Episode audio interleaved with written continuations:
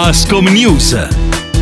Bentrovati da Valentina Mansone, nuovo appuntamento con Ascom News, la rubrica in collaborazione con Ascom Torino, con noi il direttore di Ascom Torino, Carlo Alberto Carpignano. Bentrovato direttore. Buongiorno a lei e a tutti quanti. Grazie per essere con noi. Allora, con lei torniamo ad affrontare il tema dell'emergenza ucraina, delle ripercussioni sul eh, settore del commercio e del turismo, in particolare a Torino, e sulle misure che sono state adottate dal governo nel decreto che è stato recentemente varato. Cominciamo con la questione caro gasolio e con la rateizzazione delle bollette. Che cosa ci può dire in merito? Ci sono alcune misure interessanti, si tratta di un primo passo, ma di un primo passo importante importante. Da un lato appunto le imprese possono rateizzare le bollette dei consumi di maggio e giugno 2022 in 24 mesi senza oneri particolari. Ci sono alcuni crediti di imposta per alcune categorie che rischiano di pagare un prezzo alto, tipo gli alberghi, le fiere, i parchi tematici, che hanno un credito d'imposta del 50% della seconda rata dell'IMU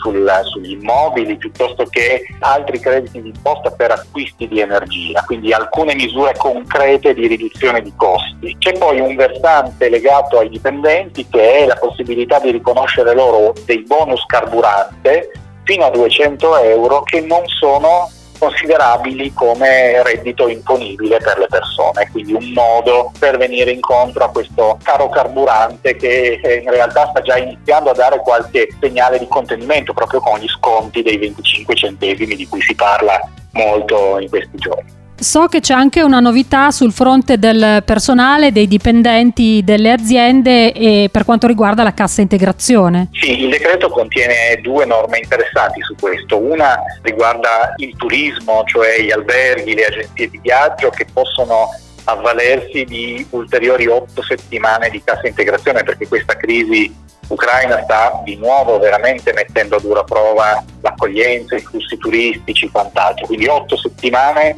che non sono computabili nel numero massimo di settimane che la legge ha previsto di cassa integrazione. L'altra sono altrettante settimane per le aziende che non riescono a garantire la loro attività, la loro produzione per mancanza di materie prime legate appunto alle difficoltà date dalla guerra. Insomma. Quindi anche sul versante della cassa integrazione c'è stato un tentativo del governo di venire incontro a una situazione di reale difficoltà delle imprese. E adesso voltiamo decisamente pagina, parliamo di Eurovision, questo grande atteso appuntamento che sarà a maggio a Torino, sarà anche un'occasione di promozione per le realtà commerciali della città, a cominciare dai bar, i locali, i ristoranti. So che state preparando un calendario di iniziative in questo senso, ci spiega meglio? Da fine aprile la città di Torino si riempirà di Eurovision, arriveranno le delegazioni, arriveranno eh, i gruppi, i giornalisti, poi aspettiamo i turisti nonostante tutto, sperando che le cose vadano meglio per allora. E quindi la città